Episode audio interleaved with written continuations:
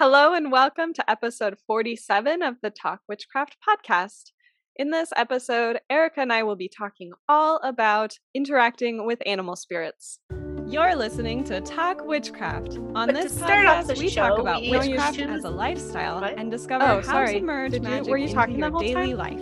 No, Every week, we'll demystify witchy topics like tarot, Okay, sorry. astrology, crystals, herbs, and more as you happened. develop your personal brand of What magic. happened? My brain is having like a dreams. glitch or something.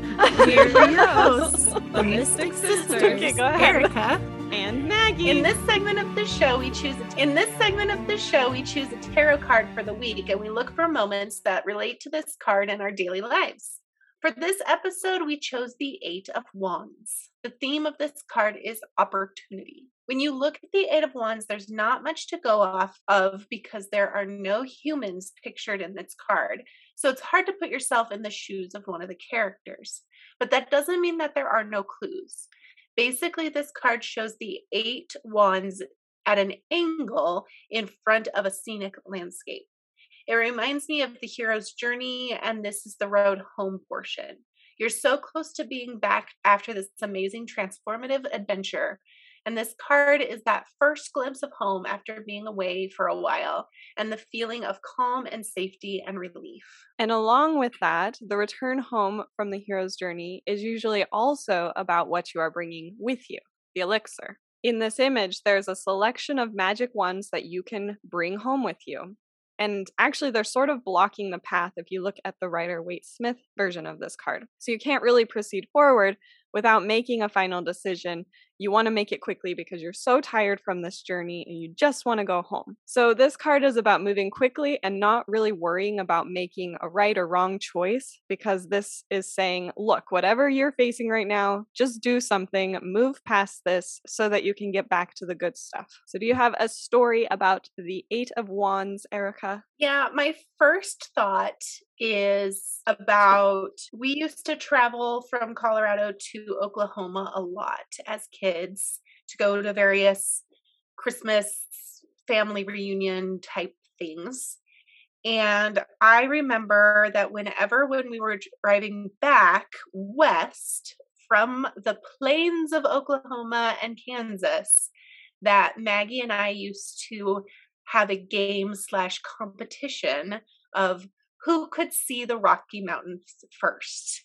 And so this card is reminding me of that first like time like uh, like we're almost home and the mountains were that that glimpse of we're in Colorado we are getting really close to where home is at the base of the mountains and we're on that last leg of the journey. And so even into my adult life I still have those very visual cues of you're almost home. Even just driving home from work, I have like a oh, I'm here. I'm almost home. Yeah, I love that. And I, I also remember, along with that story, Daddy talking because he was about he really liked or he likes Lewis and Clark and how they saw the Rocky Mountains from afar, and at that time they couldn't um, travel as fast as we could in a car, so it took them like months to get from oh look at those mountains to like actually being at the mountains. yep. Mm-hmm. but it goes a lot faster when you're in a car. What about you, Maggie? What's your story?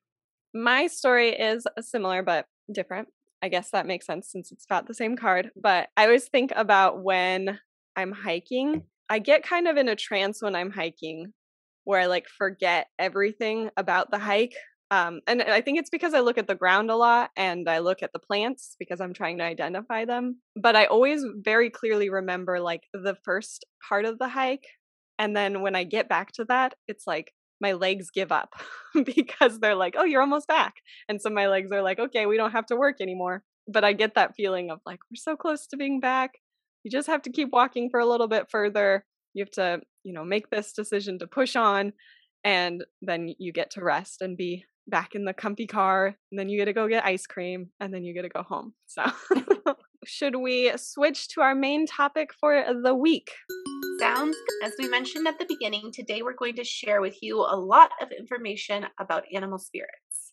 before we get started, we wanted to make a public service announcement about the term spirit animal. Yes, most cultures have a concept of animal spirits. In fact, I can't think of a culture that doesn't have some form of receiving guidance from animals.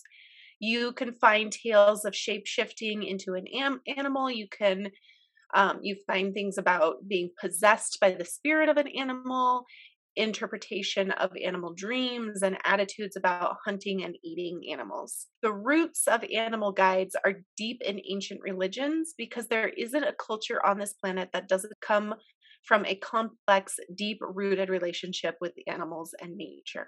There are the Chinese zodiac animals, there are animal familiars of the Greek muses. Uh, even Jesus is known as the lamb. It goes back to ancient African stories of the shaman called Mantis and the Eastern shamanic religions and Celtic religions. Yes, so the concept of having this connection to an animal spirit is universal because humans have a connection to the natural world in all ancient cultures because we lived in nature. Um, however, the phrase spirit animal is considered cultural appropriation, and we will talk about what that means next week. But while the words are English, spirit animal are English words, the term refers to deep and sacred traditions for many Native Americans. And because of colonization and centuries of Native American cultural oppression, many of the original terms for rituals and important spiritual aspects of their culture have been lost. So, to reclaim their traditions, they also claim the English words that are used to describe them. So, there are alternatives to this term. It's very easy to change your vocabulary to as a form of respect. So, when you feel that you have a soul connection to a specific animal, or you feel like you are being visited by a specific animal frequently, or if you feel like when you look at an am- animal, you just want to say same, then you can use another term like animal teacher, patronus, demon, familiar, inner animal, or animal helper instead. So I found this recently and I think it's very fun. There's another term called that's a soul animal which is a Finnish concept in which a creature is so like you that you feel like you share a soul. Since there's no longer a ritual or religious use for this concept, it's not appropriative to use that term. So if you see an ant struggling de- desperately to move a crumb that is at least 40 times bigger than itself, and you think, same, that ant in that moment is your soul animal. I love that. and I I like that it's a, um it's a cultural concept that has that has no meaning anymore for and so it's it's like we can share this because we don't even know where it came from for our own culture anymore and so we want this to be part of the world culture and so it's that cultural sharing piece that i think gets lost sometimes in the discussion about appropriation yeah. And some of those other terms I mentioned, like Patronus and da- Daemon or Demon, however you say that, they come from like Patronus is from Harry Potter, and the Demon is from uh, the Golden Compass or the his dark materials. And we're going to talk about some of the, um, the concept of familiar later on in this episode. So whatever you feel comfortable using, whether you want to say soul animal or any of these other ideas, it's so easy to just change our language when we want to talk about having a connection to an animal. But first, let's take a break to talk to our sponsor. This episode is brought to you by cloves. And so I will start by telling you about some of the medicinal properties, and then Maggie will share the magical ones. Clove is a staple of wintertime recipes. It is popular in wintertime recipes because it is a very warming herb. And I will start off by saying that if you're using any sort of clove essential oil, to never ingest it and to always mix it with some sort of carrier oil like coconut or almond or avocado or anything because it can burn you and it will burn you. I just heard about one of my friends was using some clove oil to help with it with tooth pain, which is very smart. But she did not mix it with any sort of carrier oil and it ended up burning her gums pretty badly. So please be cautious. It is very, very hot, which is why we love to have it in all of our winter recipes. It's very potent. And so you'll notice that any recipe that calls for it has it in a very small amount. So you might, in a pumpkin pie, have like half a teaspoon of ginger and a whole teaspoon of cinnamon, but only a quarter teaspoon of clove. So it's very pungent, very powerful, and its Latin name actually speaks to this. It's Syzygium aromaticum. So aromatic is right there in its name. It's very, very potent. So um, I'm sure with um, medicinal uses and it probably with the magical uses as well that you a little goes a long way and it's going to add some some potency to your spells. So, how to use clove? Like I mentioned, you can use clove essential oil and mixed into some sort of cream or oil. If you rub it around your belly button or abdomen, it can help to warm the digestive organs. It is really good for digestive, so you can put clove into any sort of food and it's going to help stimulate ap- appetite and kindle the digestive fire, as it were. It's also really, really good for colds and flus, partly because of its heat that it has. You can put it into some hot water and breathe it as a steam with some other herbs and oils like that we've talked about before for cold and flu, such as peppermint or ginger or eucalyptus. So any of those will help to clear up any of those cold and flu symptoms. As I mentioned, it's great for the teeth. Any kind of natural toothpaste will have clove in it. It's good for enamel, I believe, is why it's in there. Um, and then it also can help relieve tooth pain. Part of the reason why it's so good for colds and flus is that it helps with inflammation. So it's going to help with any sort of inflammation throughout your body, which is also why it's good for digestion. So, lung inflammation, joint inflammation, bowel and gut inflammation, it's great for any of that. And then it's also an aphrodisiac. So, you know, use that to help stimulate those sexual activities that you're getting into. But I will caution again that pregnant and breastfeeding women and anybody with a bleeding disorder should avoid any sort of medicinal amounts and you should stop taking any clove two weeks before surgery. It's a blood mover, it's you know it's hot it's hot hot hot and it moves things around and it messes with all sorts of stuff. So just be cautious and use wisely but it's delicious and we love it. We do love it. Oh one last thing sorry. I use clove in uh, mixed with cinnamon essential oils on just a little cotton ball and you can put it over your door jambs and that discourages bugs and in particular ants from trying to come inside your house. Because it smells so strongly that their poor little ant antenna get confused and they're like i don't know where i am. I can't figure it out. Poor ants. I know but they're not supposed to be in your house. So yeah, I have a ant spray that has peppermint in it, and my cockroach spray has cloves and cinnamon in it. Mm-hmm. I bet it works for ants too. Yep. I just spray the heck out of any cockroaches I see with it. I'm vegan except for for cockroaches.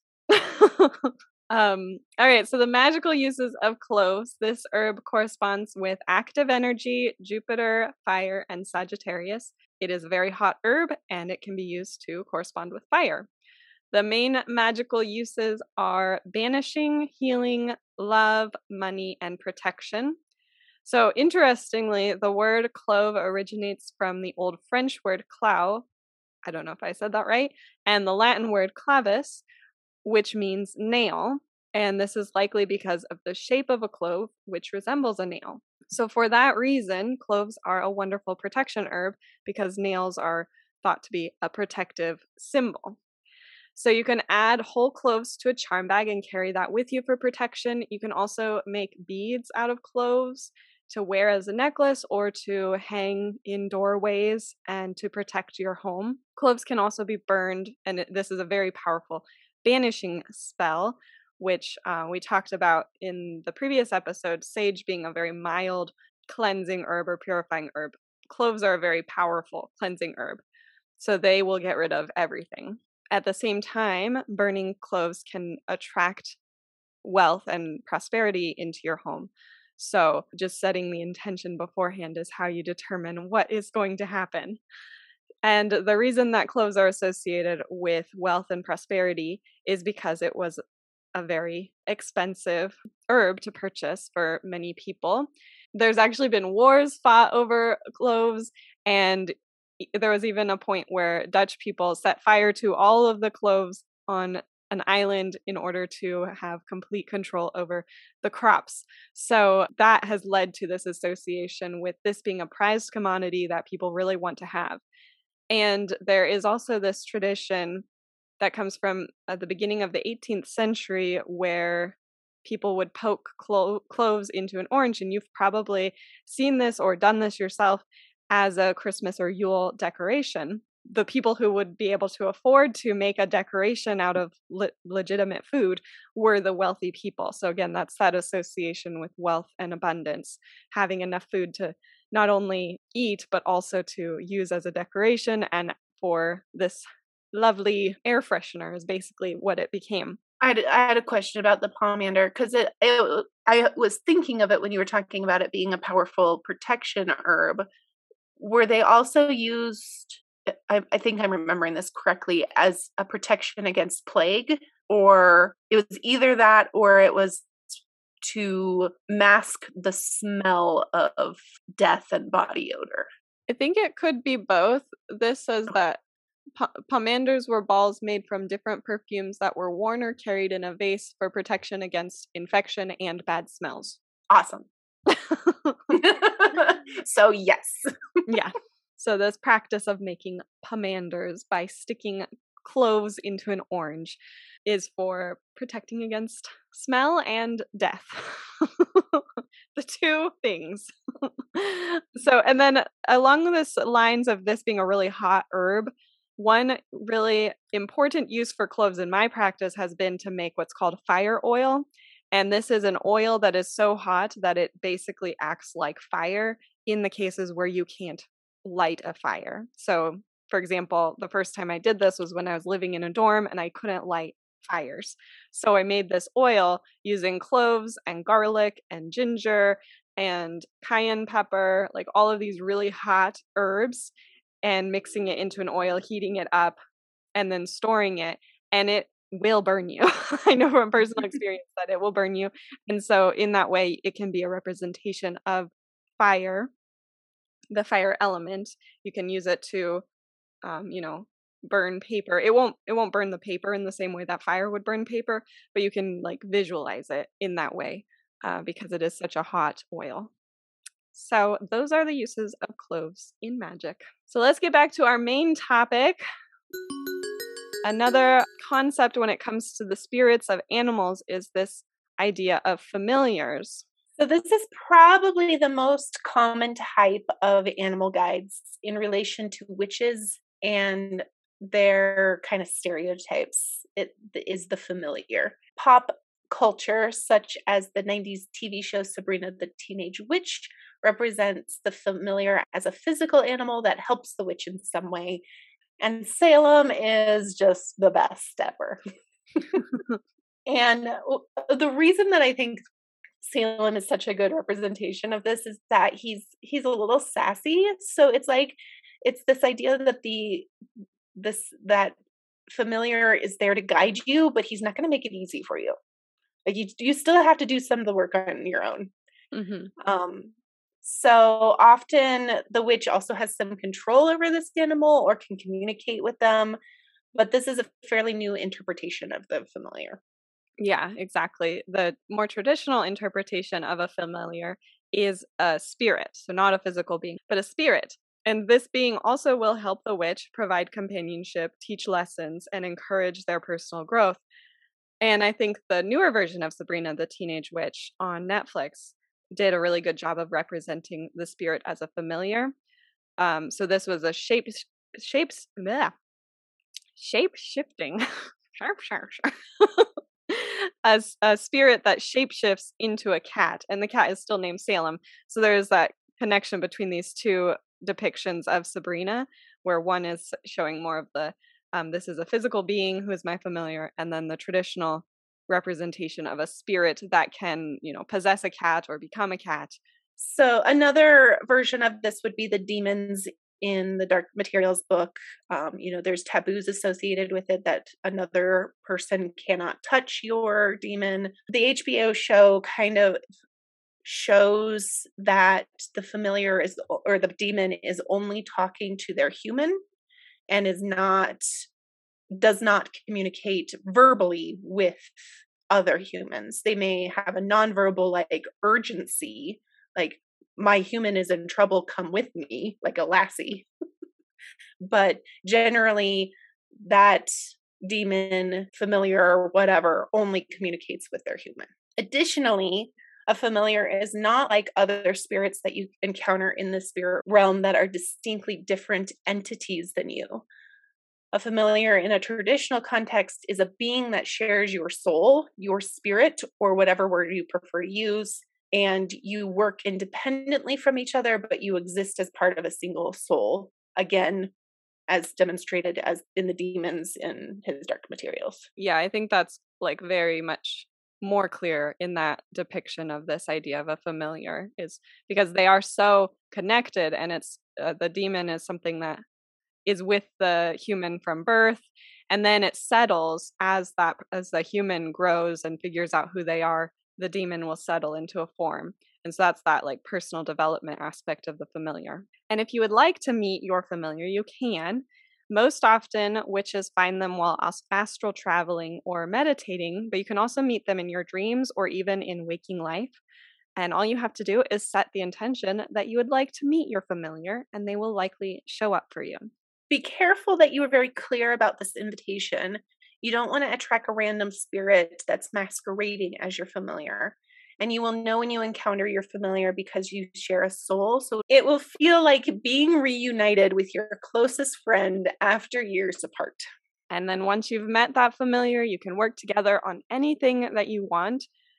And just rem- remembering that this is an independent being and they are not your slave to just tell what to do. You work together on whatever tasks that you want um, they will help you if you ask them and if you let them. So you can ask them to guide you toward a lesson that you need to learn. You can ask them for help with something specific. So you can kind of give them the reins to take you where they think you need to go, or you can say, hey, this is where I want to go. Will you help me get there? And then just communicate them in whatever method feels comfortable to you through journaling, meditation, astral travel, or dream work. I haven't met my familiar. I know that I have one. I know that if I wanted to meet one, I could, but I'm more of the idea that it changes. I'm like a unsettled demon. And like sometimes my soul animal is an owl and sometimes it's an otter most of the times it's an otter but it you know like i just i enjoy the idea that i can relate to the qualities of an animal in the moment.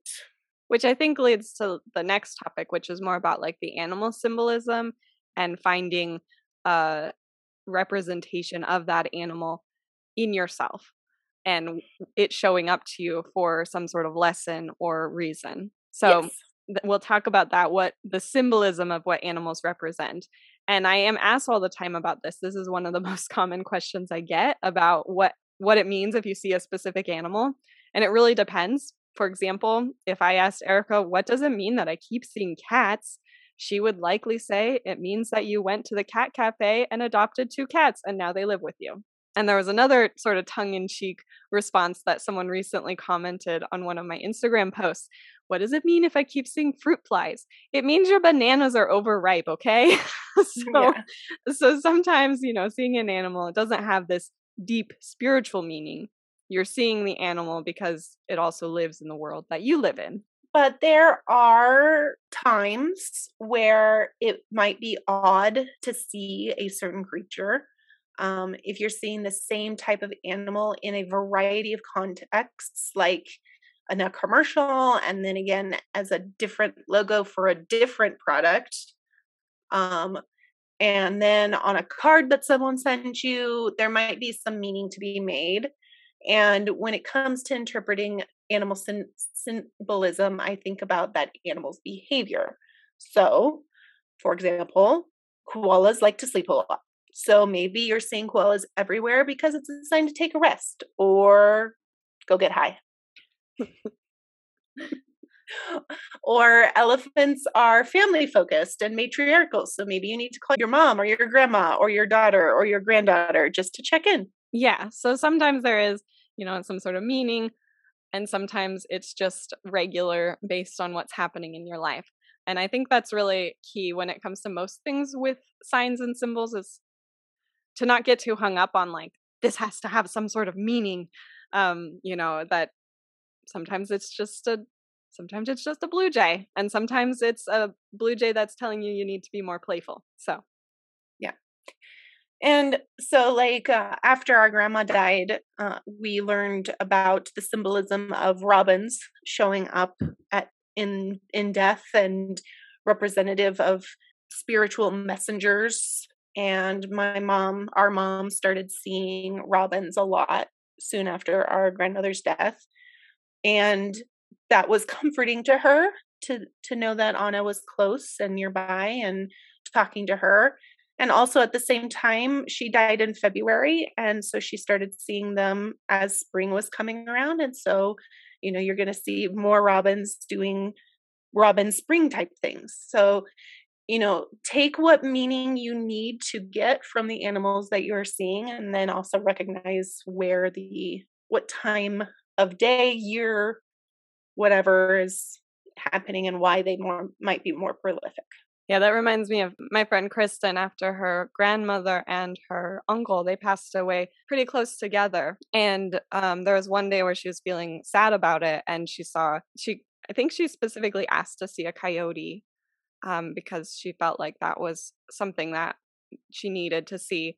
And then, like, um, like five minutes later, there was three coyotes that ran through the yard behind her. She lives in California, so of course there are coyotes there. But the, but there was meaning in it for her because it was something she specifically asked for, and it had this connection with her uncle and her grandpa and her grandma. And it was immediate. It, yes, you know, like exactly. It, if she if she had asked for it you know on monday and then they show up on saturday there's a length of time there that it's it's not as meaningful. But if it's within like that same day then absolutely i would say that that's a message from somebody. Yes exactly. Yeah she, and she, i think she was on the phone with someone and talking about it like it would be so cool if a coyote came by right now and then it did. So mm-hmm. yeah. yeah. The other thing too is about seeing it in a variety of contexts. Otters are one of my animal spirits, and many, many people know it. And so I am constantly shared memes and pictures and videos. And all of my birthday cards have otters on them. And when we moved into our new house, Miles and Kim got me an otter keychain. And that doesn't mean that my animal spirit is showing up it means that people know that that's something that I like. Yeah. Yeah, that's that's exactly right. Once people find out that you like something, then you're gonna get it all the time. um, but do you remember when we were tubing here in Florida and we there's otters in the water? Yes, that was amazing. That was the best. they were really far away, so we didn't get to see them. We could just kind of see their head bobbing up over the surface of the water. Yeah, but they were there. Yeah, I was actually kind of afraid because otters are really territorial and they will scratch your face off. Mhm. so I was like, we got to get out of here. I mean, what what's their family? They are part of the Mustelidae family. So it's otters and badgers and um ferrets, ferrets and badgers. Did you say badgers? I did say badgers. What's the Because honey badger don't care. Skunks. no? But they're they are very they're very um angry animals. They're very joyful, but they're also very angry. they love to play. Anyway, yeah. They're, they they have Raccoons. boundaries. They set have boundaries. boundaries. and they, they do they them. set boundaries. That's a good way of putting it. And they yeah, say, "You so- crossed my boundary, and I don't want you to." Yep. So, this season we are celebrating goddesses from around the world, and each goddess has a theme for us to think about and to create some sort of ritual or spell or meditation to invite into our weeks. And so, I am choosing from my Legendary Ladies Goddess Des- deck created by Ann Shen. And this week we pulled Oshun, and it's spelled O S H U N. And she is a Yoruban goddess, and her theme is forgiveness. So you've been hurt, and Oshun is here to help soothe and nurture your heart so you can forgive. Forgiveness is the gift we give ourselves, so letting the loving let the loving goddess Oshun guide you through the pain. For love for yourself will free you from agony. So, how will you invite forgiveness into your life this week? I'm trying to think of who would even need forgiveness. I don't feel like I've been wronged recently, so I'm not sure who to forgive.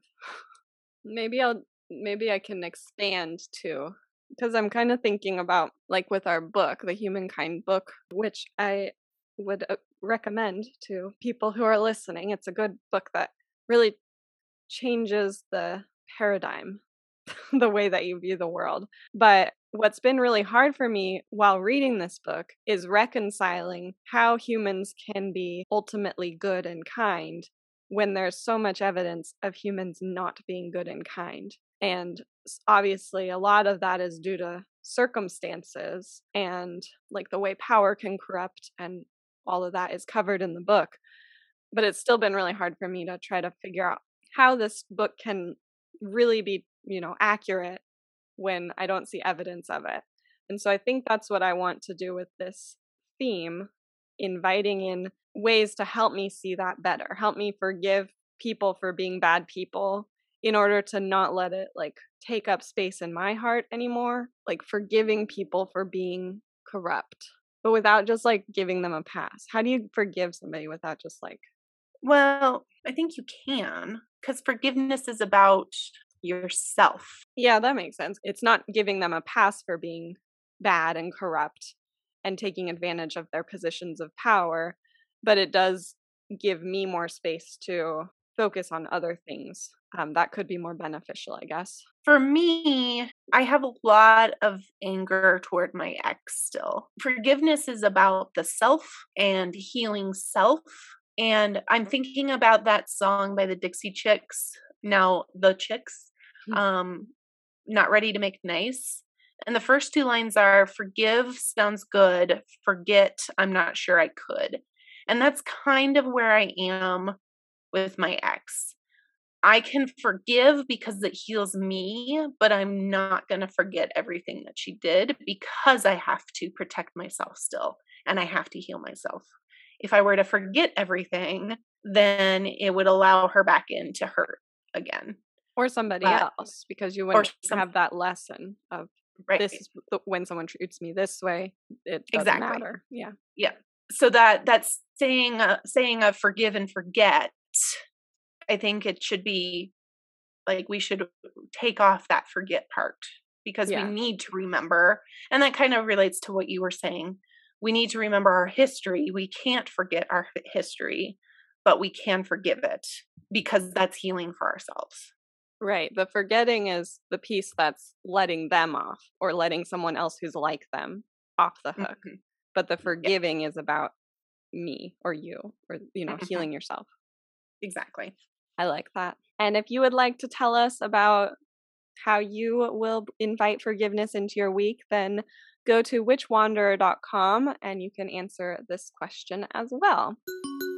Now, next week, we will be talking about the Nine of Wands in the first segment of the show. And the Nine of Wands is about being prepared, being ready for whatever comes your way. In some ways, it's about being defensive, showing your strength, and being aware. It's those feelings of being vulnerable and being cautious to threats of that vulnerability and defending yourself just in case something bad is going to happen. So, we'll be exploring this and other concepts of the Nine of Wands when we come back next week.